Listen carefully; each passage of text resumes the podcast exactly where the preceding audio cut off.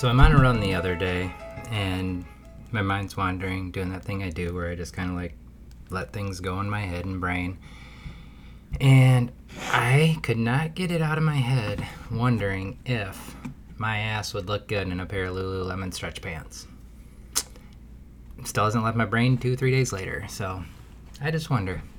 Anyway, that was my running thought for the day. It's a good way to start the podcast, don't you think?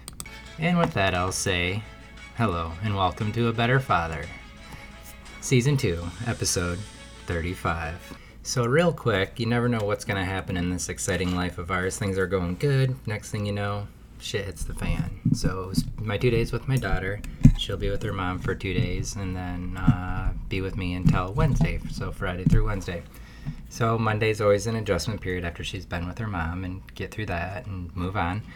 Today, and it was a good day, just little bumps and stuff that I have to deal with. And then today, of course, was really good after she got a good night's sleep and ate well and everything else. And so we go to the library for the second day in a row because she wants to go and loves to go, and I will bring her every day, all day, if that's what she chooses to do and how she wants to spend her time. She also likes the independence that I give her when she's there, where she gets to wander around, pick out her books, get all the books she wants, fills up the basket, just normal day at the library. So I kind of peek in, see how she's doing, see if she needs any help carrying her basket, blah, blah, blah. She's like, no, I still just need time. And I was like, okay. So I step away, walk away. And I go to look something up on the computer because I've been looking for this book called I Used to Have a Plan. None of the libraries around here have it yet, so I don't know. It's like a Barnes and Noble like pick or something months ago, which is where I got to learn about it, and it was just weird that it hasn't. No libraries have it, but whatever. Lots of books out there, so I check every time we go. And I go to do the right thing and put antibacterial in my hands. I had a little squirt bottle beside it, and it had clogged, and so it shot up straight into my right eye, and I'm pushing down to get it, and it's like, I've been trying to figure this out all day, so I'm like pushing down as it's shooting into my eye because my brain was registering that I was pushing down to get it in my hand, and you don't know how much is going to come out. You don't know if it's like the super watery kind or what. So I pushed way too long as it's shooting into my eye. I would love to see the security footage of this. I promise you I would love to see this. And I'm just blinded. I can't see. I can't get my left eye open. It doesn't have any in it. And I can just feel my eye burning. I kind of stumbled my way into the bathroom again. Would love to see the security footage of this. Get in there and I'm rinsing it. And just, it's horrible. And it burns. And you start to freak out. You're like, oh shit. Like, did I just lose my eye? Is this gonna, like, am I gonna lose vision? Going through all the panics while I'm trying to clean it out, and I'm in there like splashing it in my eye. And my daughter's in the library. Everybody knows where I've been taking her there since, you know, she was just a lump in a basket. So they all know who he is, so I'm not worried that my daughter's gonna freak out or anything. But there is that little kind of parenting moment of just like, shit, my daughter doesn't know where I am, but I'm literally like can't see. And it was like a little moment of panic about just like wanting to be there to take care of my daughter, only I'm blind and my eye is burning. So as I'm going through this, taking care of my eye, like the parent part starts to kick in, and just that moment of like, well, I don't care what's happening to me, I need to go make sure my daughter's okay. So I do that parent thing where you like somehow push through, and I go and see her. She's just looking at her books. It was no big deal, but again, parent panic. And so I stumble back into the bathroom and just start splash until I get it clear enough that I can see. And then once I feel like I've done a decent enough job, I go grab the bottle. And like, after I thought about this later, I was Marco Poloing a friend, and I was just like, if there was like a mom or a dad with their kid in a sling, or the parent was holding a kid or anything, like they would have dropped the kid, or they would have shot the kid in the eye instead of themselves. Like, just all the bad things that could have happened from this. I was just like, Jesus. And so once I'm kind of cleared up enough, I grab the bottle and I walk up to the librarians, who know me as Charlotte's dad, of course. She actually even asked me, because she did like a little incident report. She's like, I hate to ask this, but I just know you as Charlotte's dad. And I was like, no, that's great. I put that on my tombstone, like that's fine. But so I set it down, and I'm just like, this just shot me in the eye. And she just looked and went, oh my god. I was like, oh shit. Like, my eye was just burning beet red. And so get through it, whatever. She actually went and got me some eye wash, which I think actually super helped. Like, at the time, I was just like, oh, don't worry about it. I was like, no, give me that crap. Like, this is... Because it was, like, that weird thing where, like, my eye was super clean, but it, like, just, oh, my God, it was horrible. And I don't even know what kind of like this, because everybody's using, like, lotion antibacterial or, like, super alcohol. That's why you don't know if it's, like, thick and lotiony or if it's just, like, water. And anyway, it was horrible. But after I told my buddy this story, he made a comment about how pissed he would be or whatever. And it was just, like... And this was after he had talked about, you know, how I try to set a good example for my daughter with the way I eat, the way I wear my mask, the way I keep her safe, the way we make different choices when I find out her mom made other choices that I don't agree with COVID-wise. It's just like, well, that was the choice your mom made, but now we're going to make this choice because of that choice. Like, we just have to adjust if she's going to be doing things that I don't think we're ready for as far as, you know, CDC recommendations and COVID. Don't talk bad about her or anything, just say... Because these choices, we're going to make different choices today, so we won't be able to get together with friends or whatever it is. So, and he was talking about being the example, and then the comment about, like, I would have been pissed. And it was just, like, the whole time, when I know these librarians and stuff, and I knew it wasn't their fault kind of thing. But also it was, like, if my daughter had seen me lose it, if she had seen me get nuts, if she had seen me go crazy, she had seen me yell at them, berate them, scream, like, I want to see a manager thing or something. Like, what is that, teacher? Dad's an asshole. Like, no. And it just, I don't know, like, you always wonder how you're going to react in a situation or when something bad happens or crazy happens or whatever. And it's always nice when your reaction is what I would deem to be the better reaction to have in a situation, and not to, like, be too about it. But I really do think it's a lot of the stuff I do, like journaling, writing, meditating. Right now I'm listening to Bruce Lee's daughter's book, which is probably a horrible way to say that, but the whole book is her, and I'll get the name and link to it in the show notes, but it's her talking about her dad and Bruce Lee and writing based off his philosophies and stuff. So it doesn't justify that I don't know her name, which now I'm starting to feel really bad that I don't know it. So if you would give me a quick second, I could pause this, but this is real time. And then, of course, it's not going to work. There it is. It literally says Bruce Lee on the cover. I think it's Shannon Lee. Yeah, I'm pretty sure that's what it is. It keeps, like, blinking out. There we go, Shannon Lee. So, The Teachings of Bruce Lee. Be Water, My Friend, by Shannon Lee, The Teachings of Bruce Lee. Great story, but, or great book and stuff. I got it on Audible, really enjoying it. But anyway, the point is, I just think all these things happen, and when you're trying to be a good example, like, my daughter had no clue anything happened. I didn't tell her about it. She might have seen my eye, but she didn't ask about it. It's doing fine now. But it was just like this whole thing happened, which was horrible and painful and hurt and scared me for probably a good hour. And still, I'm like, there's like that just piece of my brain that's like, I'm going to go blind. But anyway, when you run into these things, like, my daughter has no clue anything happened, and she doesn't need to know. If it comes up or she asks, or like she goes to the library with her mom and they ask her, like, is your dad okay? She's going to be like, oh, what are you talking about? Is my dad okay? What's wrong with my dad?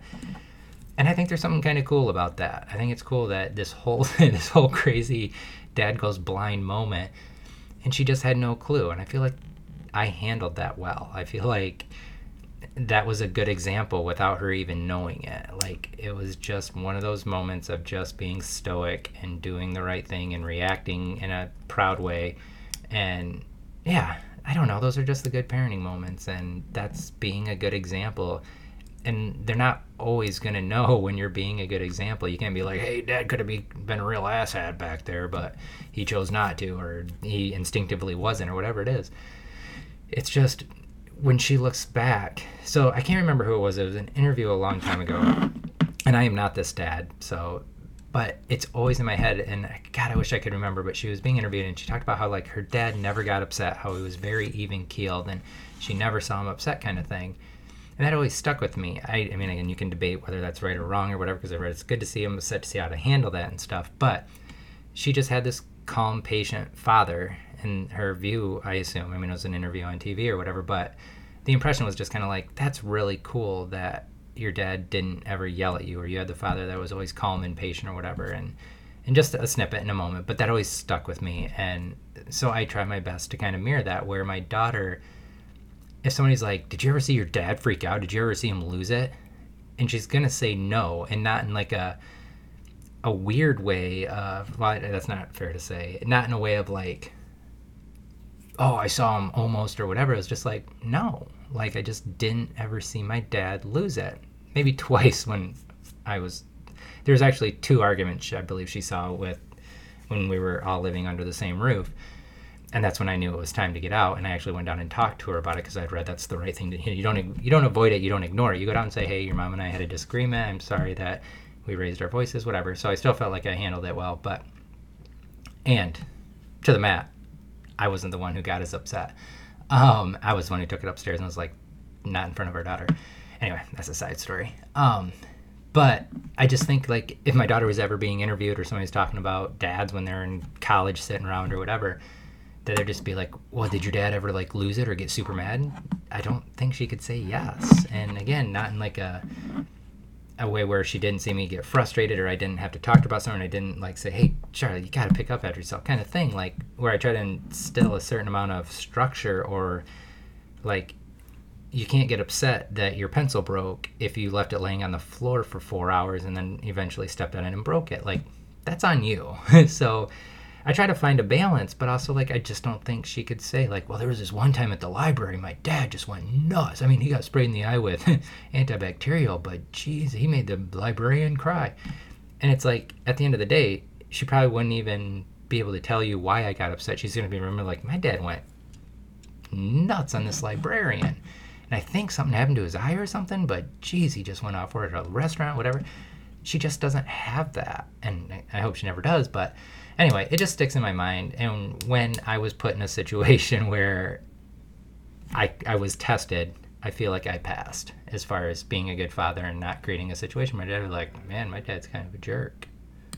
And if I remember correctly, it's Maya Angelou who has the quote, people will never remember what you said, but they will remember how you made them feel.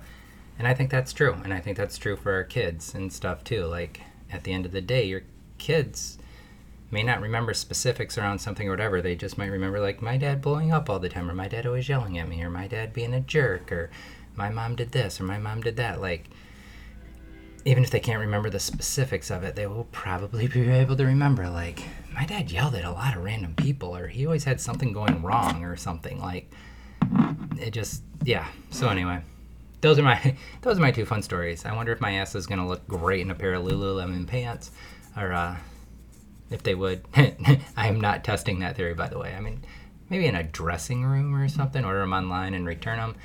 But, and then actually as my brain spiraled on that, I was like, I could wear them underpants and then have a great ass. Like, anyway, it seems to be a theme of Lululemon stretch pants as they make your ass look good. I haven't been able to try it, but really curious. And I learned if I get sprayed in the eye with antibacterial, I won't lose my shit. So, yeah, anyway, that's the lesson there for today. And I guess as I'm trying to like make that make sense or wrap it up into something is it's like you do all of this work and you put all of this time into stuff. So you have the proper reaction or you have the reaction you want to have. Maybe you want to go off on somebody and that's, you know, your choice or your choosing or whatever it is you want to teach or show your kid is like if something happens that you deem unacceptable, then this is how you take care of it. I don't agree with that, but I'm just saying that might be your thing, in which case, you know, practice so that you can teach them that if that's what you want to do. I would like my daughter to not treat people poorly, especially for accidents, but I did take it up to them and said, hey, this needs to be fixed and, you know, might want to check some of the other ones to see so this doesn't happen to a baby or a mom holding her kid or a dad holding his kid or something. So yeah, I figured if that was going to have to happen to somebody, I was probably one of the better people for it to happen to. And again, no, I got hurt, but nobody else got hurt, so take it on the chin. And that is today's lesson of A Better Father. Take it on the chin. That's what you show up here for, isn't it? How to get punched in the face and take it on the chin. All right. So anyway, those were two big things that have happened in my day the last couple of days. What do you think about that? So I'm going to try to keep this from getting too long because that has been a goal of mine, but I tend to ramble, as you are one of the people sticking around listening to this have learned, but is all part of being a better father and trying to share these stories of being a better parent and and just finding balance and structure, and maybe you've been in a divorce. Oh yeah, I started off like the last two with a divorce thing, and I decided not to do that because that's annoying. And two, I'll just sprinkle it in. If you've never seen Hannah Gadsby's Nanette on, it's on Netflix actually, and I highly recommend watching it. But she makes a comment about how she's just gonna stop doing lesbian jokes like as a thing, but she's like, every once in a while I'll sprinkle in a lesbian joke. And then like whenever she like threw out a quick little lesbian joke, she'd do like little sprinkle thing with her hands, like she was just sprinkling it in. So I thought a lot about that, and I was like, I'll just sprinkle in some throwing out the word divorce every now and again, or divorcing, or whatever it is. So just to make you feel better if you're in that situation, wanting to be in that situation, needing to be in that situation, heading towards that situation, or just coming out of that situation. So in an attempt to keep this short, I'm going to talk about setting life goals. This is a theme in everything from The Secret to self-help books to interviews of where do you see yourself in 5 years, which by the way, when I was a manager, never asked that question, hated it, thought it was stupid. I get the concept of it, but I don't think I ever asked it, but if I could, I'd go back and ask it just to maybe create a conversation, because again, I get setting goals, I get having a roadmap, but you just don't know what's going to happen. And if you get too tied down to that one thing or that path you're on, then I think it makes you inflexible to what life is going to bring. And then if you don't have that goal of whatever you set, being very flexible and being not specific, that you run the risk of throwing yourself off or not being able to get yourself back on track or on the track you set for yourself, because how do you do that if you get derailed so hard by X, Y, or Z? With that said, I do think they're important, because God knows I never set any goals. Not for life. It was just, so I was talking to my daughter last night. Let's start here. And she asked me what story, or she, every night at bedtime when she's here, she asked me to tell her a story from when I was a kid. And I'm out of stories. Like, I just got no more. I mean, I was a pretty fun, cool kid, don't get me wrong, but Jesus criminy, I'm just out of stories.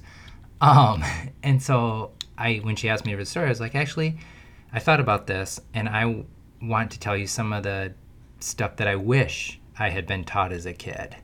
And I thought it was kind of a good, fun way to be able to work in a conversation and kind of teach her things without like putting the hammer down or saying I'm teaching you. So I was like, this is what I wish people had told me or taught me when I was a kid or shared with me.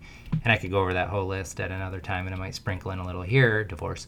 But it was like, so we do 3 gratitudes every night at bedtime, which I picked up from somewhere, Stoic readings or whatever, some version of something I read somewhere else, where I just asked her what are 3 gratitudes for the day. And, you know, it changes up, and, you know, sometimes she surprises me or whatever, but, you know, she'll just say like the cat, the library, and my friend Graceland, or whatever it is, you know, that day. But that's the point, is to kind of build in that concept, because the concept of being grateful or having gratitude or whatever for anything did not enter my world for who knows how long, or when I finally like started reading about it or learning about it. I mean, I'm 46 right now, and I have a journal for the last 2 years that's helped me focus on that or talk about it, because it just wasn't in my world. And I think it's good to put that in. But I tell her, like, I do this because I wish somebody had done that for me when I was your age. I wish somebody had started talking to me about or teaching this. Whether you choose to do anything with it or not,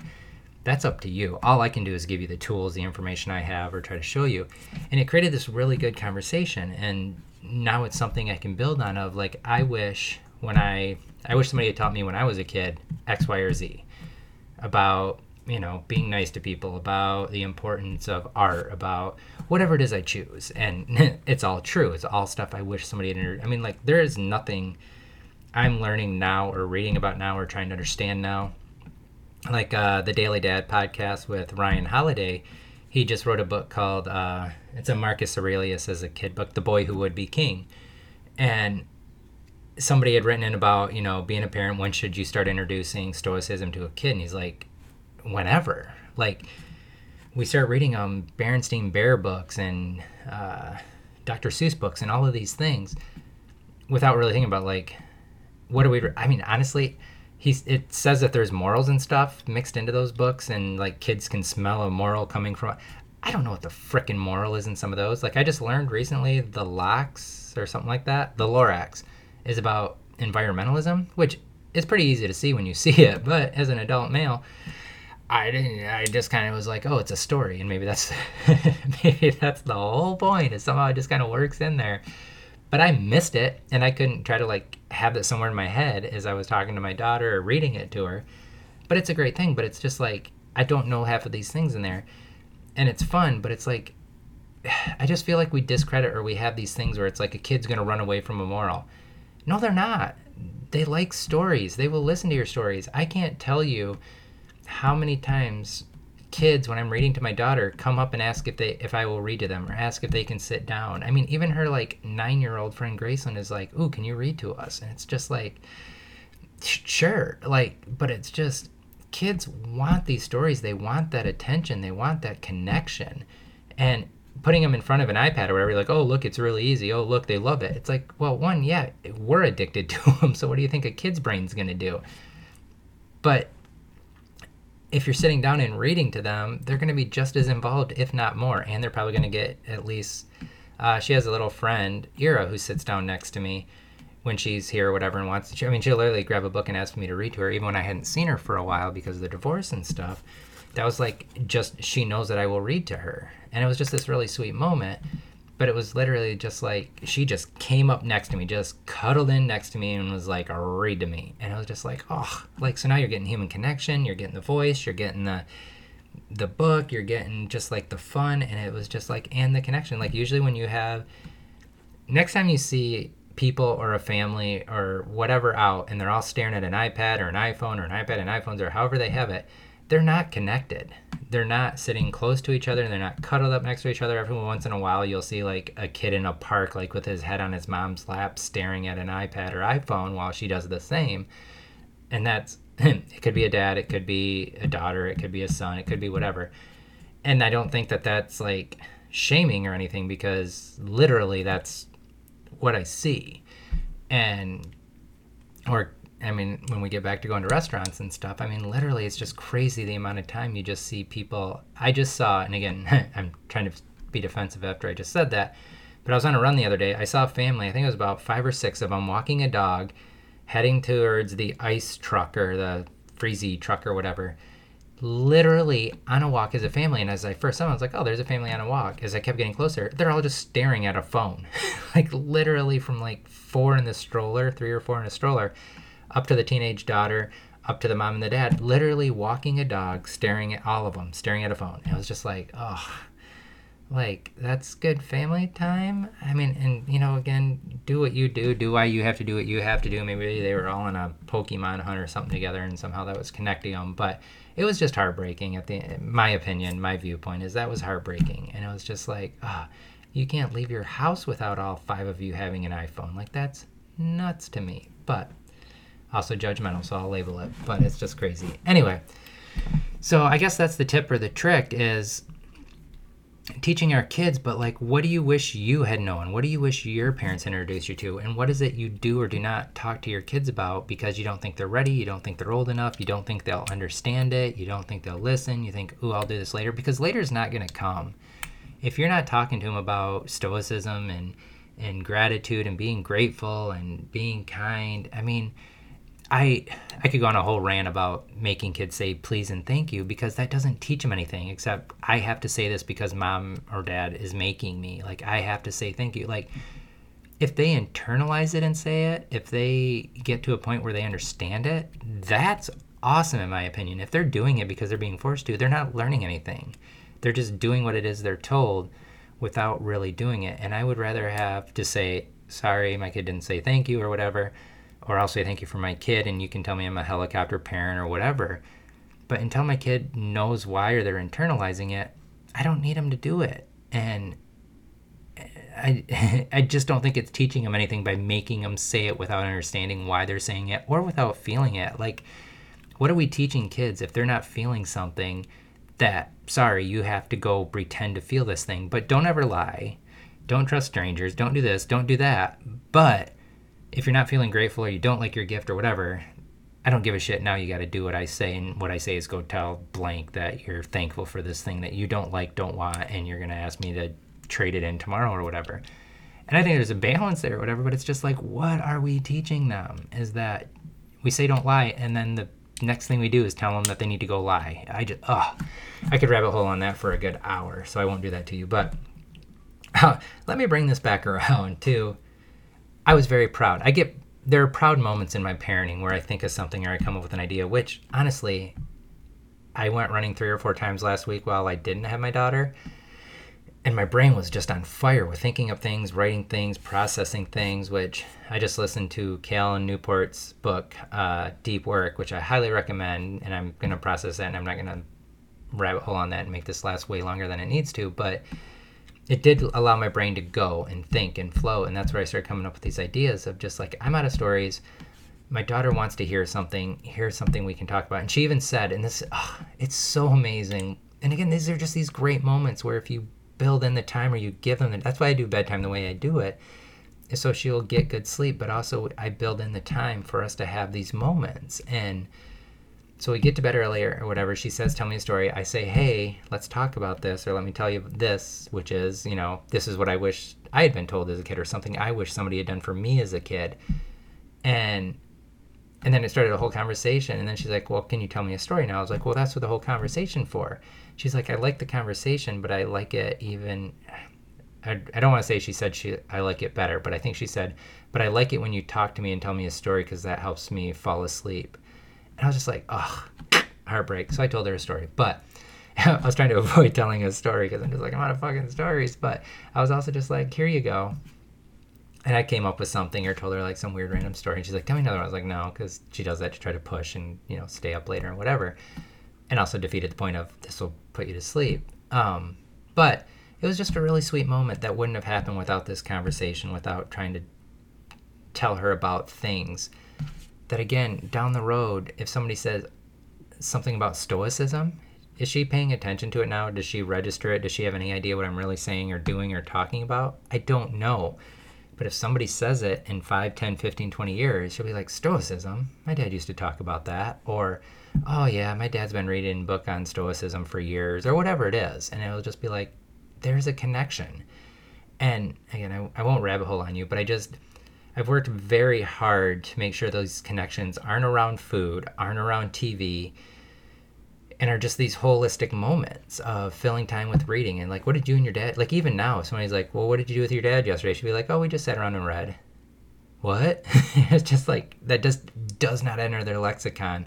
And this has happened multiple times where they just, it doesn't click with them, or they don't register. Like, what do you mean you just sat around and read with your dad? Like, we went to the library, picked out 30 books, came home, and we just started reading. And that's it. That's what we did. And it's just like, oh. And 2 of her friends literally come over and beg to come into our home or ask if they can come hang out with us or come into our house. And we're just sitting around reading. Like, we do other things and we're fun and we play outside and all this stuff. But I just feel like if this weren't an environment that was somehow comfortable and nice and soothing and different, they're not coming over here to watch TV. We're not the family that gets to sit around and, you know, now I can get extra TV. Like, I don't even have a TV. I sold it because I was like, I don't need this stupid thing anymore. And so it's not even hanging on the wall. There's not even a temptation for it. And her friends, and again, there's only 2 of them here, really. There's another one that's younger or whatever, but they play. They just want to come and play with her. She has this great imagination. She's fun. And like tonight, she just sat out back reading a book, eating her, I won't get into the whole reason why, but I wasn't letting her friend into the house for COVID reasons on our end, not her end. And she's like, well, can Charlotte just eat outside so that I can be around her then? And I was just like, if Charlotte wants to, I mean, that's up to her. I'm not going to force her to eat outside, but if she wants to, I have no problem with it. She's like, Charlotte, will you eat outside so I can be here with you? And she just wanted to be around us a little longer. Like, it's just like, oh, like, I don't know, when you get these little feedback moments, even though it's not like feedback moments, you got to feel like you're doing something right, or you're connecting somehow, or, you know, I know from things that were said, like, oh, you're going to have the weird, or we're not going to have the weird kid who eats healthy food and doesn't watch TV and stuff. And I was like, yeah, but right now, when that's what we have at our house, that's what people are registering. That's what they're connecting with. And one of the kids now, their mom trusts me to drive her to the library all the time. Like, she wants to go with us to the library to pick out books, which I'm probably going to end up paying for a crap ton of books if she doesn't give them back soon. But I don't know. Just be the example, and talk about things that you don't think they're ready for, or you don't think they're going to get or understand or be able to process, or you think it's too much for them, because I think that just undervalues where they're at. Undervalues might not be the right word. Underestimates where they're at. And give them the opportunity. Let them show you that they're ready for it, even if it takes them 20 years to show you they were listening. Like, it's just a lot of judgment to put on a kid, or say they're not ready, or say they don't understand. Maybe they don't, but they will. And you can lay that foundation now for who they will be then. And I'm going to wrap this up, so I try to keep it a little bit shorter. But I talked a lot and wrote a lot on my blog, abetterfather.com, about not living in the past, not spending your whole time in the future, and be in the present. And you still need to learn from the past. You don't ignore it, you don't live in it, but you learn from it. And you don't pretend the future doesn't exist.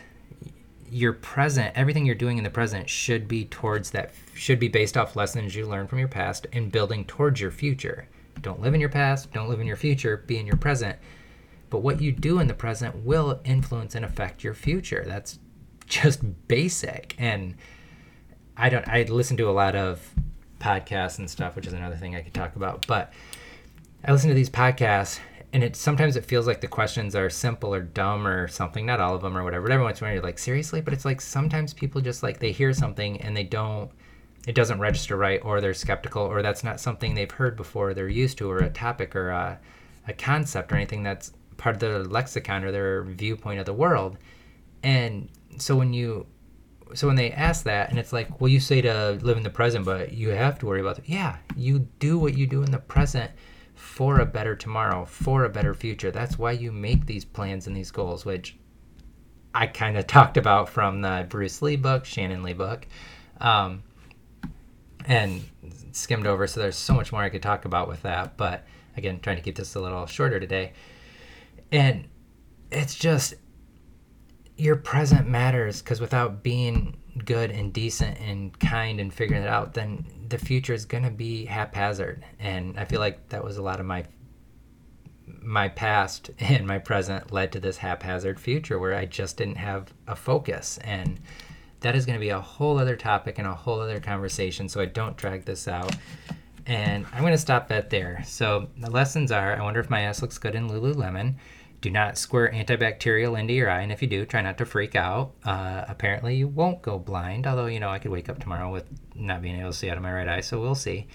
And, yeah, find ways to talk to your kids about things you wish you had been taught or learned or knew when you were a kid or now. I'm not reading about Stoicism now and not wishing I hadn't had it introduced a long time ago, regardless of how it resonated at the time. It would have been there. A concept of it would have been there. So those are the takeaways. Those are the learns. And again, if it's not that for you, what is it you could do with or for your kid that you're not doing with or for your kid now that you could be, that could improve their future or could I think my daughter actually said to me one time when we were talking about the three gratitudes, and I was saying, well, the reason I have you do that is, you know, I've read that it helps make you feel better. It helps make you appreciate the world better. It helps blah, blah, blah. Just went over the whole thing. And she's like, and again, I say this very lightly and loosely, but she did say, and this is paraphrasing, is that why I'm happier here than at my mom's house? And I was just like, I don't know. And it was like one of those weird, you know, divorced parent moments. You're like, I don't know what to say right now.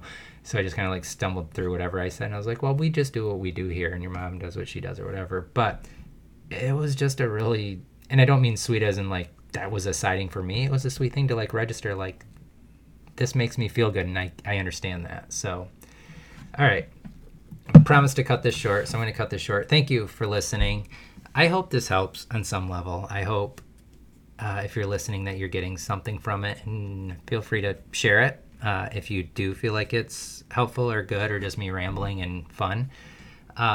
Just to hear a father who cares deeply about being a good father and loves his daughter. So you can never have too many good parents in the world, or substitute parents, whatever that means.